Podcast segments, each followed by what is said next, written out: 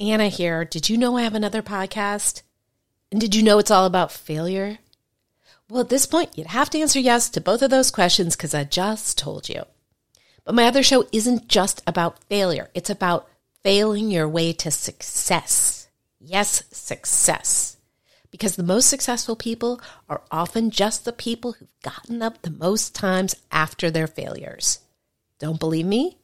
Go download Fail Your Way to Success wherever you get your podcasts or go to failyourway.com for more info. Now back to the show. I wouldn't say we fell in love right away. I think we were, as they call it in the biz, trauma bonding. And then after eight years of being insufferably sober, I started drinking again. Addicts tend to be rather sensitive people. Aren't you Marc Maron? I'm like, yeah. And she goes, what happened to you?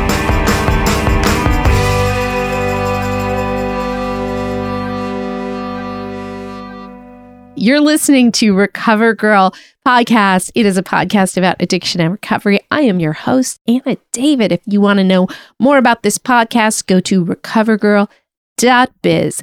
Now, regular listeners know that usually this is a podcast where I interview a sober person about their recovery. Now, as you may know from last week, we are, oh, sorry, from two weeks ago, I am releasing a new little special version of Recover Girl. It's called Recover Girl Goes to the Psychiatrist, where I talk to one of my closest friends who happens to be a psychiatrist, answering a question that I have been sent. If you would like your question answered, send me an email, anna at annadavid.com. Now I'm going to introduce him. You know him, you love him, Dr. Josh Lichtman. Hey, thank you for having me again. You're so welcome. Um, he's a huge psychiatrist here in Los Angeles, and um, he's too modest to say that. So I, he's also super cool. So we're gonna. That was like the best medical introduction ever, wasn't it, guys? Yeah, that really was. Thank you. I should walk around with you and just say that. Yeah, we'd be like be my live business card. okay, here's the question. It is, what is bipolar two? My psychiatrist told me I have it because I get depressed but don't have periods of mania. But then someone else told me bipolar 2 is the same as bipolar 1. It just means you haven't been hospitalized for it, which is true. So really more of the the second part of that I think is true. I I kind of like to think of of bipolar two as being, and I'm going to date myself, I think, but as like the tab of like bipolar disorder. So it's a it's a slightly more mellow version of bipolar disorder. Fascinating. So does it still mean mania? Yeah, it still means mania, or typically we'll we'll describe it as hypomania or less than mania. So it's not as full blown as mania can be. It's again hypomania or less than mania. But the main distinction also is that you haven't been hospitalized. Wow. So, so and it, it's also kind of a trendy diagnosis where people get labeled that all the time who are absolutely not bipolar 2 or 1 or anything. They just happen to be moody. So is that when you say it's trendy, that's sort of alarming? Like that means that that's sort of taught in medical schools now? No, no, no, no. Well, definitely not taught that way. Um, what tends to happen with kind of psychiatric diagnoses is that there will be some momentum and then something will happen where people will get kind of a quick label for mm-hmm. whatever reason. Um, and bipolar 2 just seems to be this one that people just kind of you know they, they get labeled with it which i think is actually very detrimental because that's a scary diagnosis to hear it, it, sounds like it sure um, and quite often what i find is it's usually just more of a chronic depression with you know a component of mood instability or irritability. And that's definitely far from hypomania or mania. And, you know, then I think you do people harm in giving them that label and that kind of self stigma that sometimes people will attach to it. But could you have bipolar 2 and still have had manic episodes? You could have manic episodes, absolutely, but that they weren't to the point of getting hospitalized. Right. And again, this kind of goes back to this DSM kind of diagnostic criteria that I ripped on in the last episode that we did. But for the most part, I like to think of it as, again, like a diet version of bipolar disorder. And so is the, is the treatment the same in the terms of medication? Is roughly the same, yeah. Yeah. And so so the treatment is you're given a mood stabilizer rather than an SSRI. Well, I mean everybody's different. Right. I mean number one like every single patient really is different. And I'm not saying that just to like sound like I'm saying what you're supposed to say. Like really everybody's different. For the most part with bipolar disorder, people, you know, the mainstay of treatment is a mood stabilizer.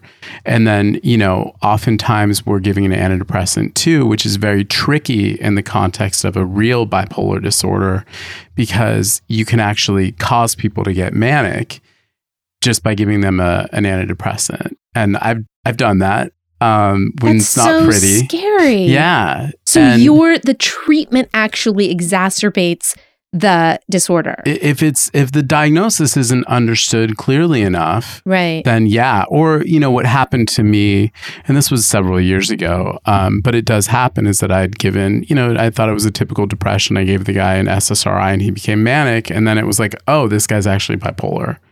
right. And so that's why it's really important to have both a mood stabilizer in addition to an antidepressant or whatever is necessary. But again, the mainstay of treatment is quite often a mood stabilizer. And actually, what is the difference between a mood stabilizer and an uh, antidepressant? Well, the, the, it's, you almost can't even answer that because it, it's such a, you know, it's comparing, you know, apples and, you know, Couches. or something. yeah, in, in couches. But they're very different in kind of their mechanism of action and how they work on your brain. And what also is kind of very relatively new is utilizing antipsychotic medications as mood stabilizers and they actually work fairly well even if you have a patient who isn't psychotic that you can still utilize these medications to control symptoms So let's list what some of. So what are some antipsychotics? What are some mood stabilizers? And then what are some antidepressants So you know some of the the more kind of common mood stabilizers, you know that probably people have heard of. There's Depakote, which is an anti seizure medication. There's lithium, and lithium. I always like to point this out that Seven Up back in the day had lithium in it, It and it was called the the lithiated soda. when was that? It was, I mean, I want to, I'm totally making this up, but I think like in the early 1900s, I have in my office, I have an old 7 Up ad that was for, you know, this, the original lithiated soda. Did Coca Cola have cocaine? Uh, you know, I think that it did. That's kind of the, the, the myth, but I think that it's actually true. Right. Um, and so, yeah. We're not soda experts, guys. We're not, but maybe that can be the next episode that we do. We'll talk about the the secret, you know, history of each soda. But yeah, so Seven Up used to have lithium in it. Lithium, Depakote. There's other ones. There's Lamictal.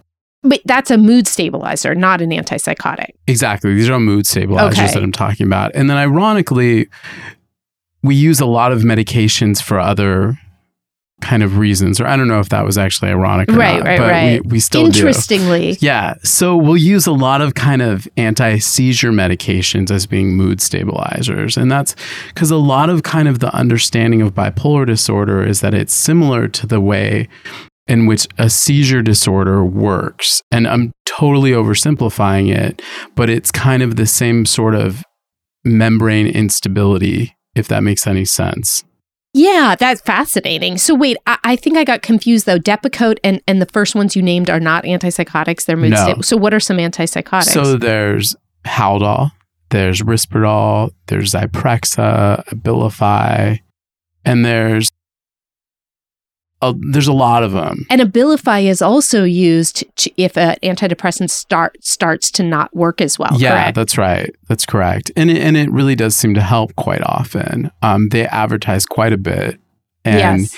you'll find it in very unsuspecting places on TV or in magazines, but it really does seem to help if you've got somebody who's been, you know, very severely depressed and not getting better to add a little, you know, sprinkle or two of Abilify in there really does seem to help people. And we don't mean open up the medication if it comes in a pill form. No, we don't mean that. Yeah, we mean um, a, a small dosage can often be really helpful in addition to an antidepressant. So, if somebody is diagnosed as uh, as bipolar two, they should clarify with their psychiatrist and say, "Now, what do you mean by that? Do do you mean is that the same thing as bipolar? I just haven't I'm- been." Yeah, I mean, I think that it's really important that you know if you're given a diagnosis like that to ask your psychiatrist, you know, why they're giving you that diagnosis, like what's the support behind it, and you know, to help you to understand your you know, your condition better. And not necessarily to argue with the diagnosis, although I'm sure that, you know, that may, may be appropriate at times, but really to kind of understand what that means and what to avoid and that sort of thing. Well, fantastic, Dr. Lichtman I thank you. My listeners thank you. And I did want to add that the information on this podcast is not intended to be a substitute for professional medical advice, even though he very much is a professional. Recover Girl is not responsible for any advice, course of treatment, diagnosis, or any other information mentioned on this podcast. Again, if you want more information about this podcast, go to recovergirl.biz. We'll talk to you soon.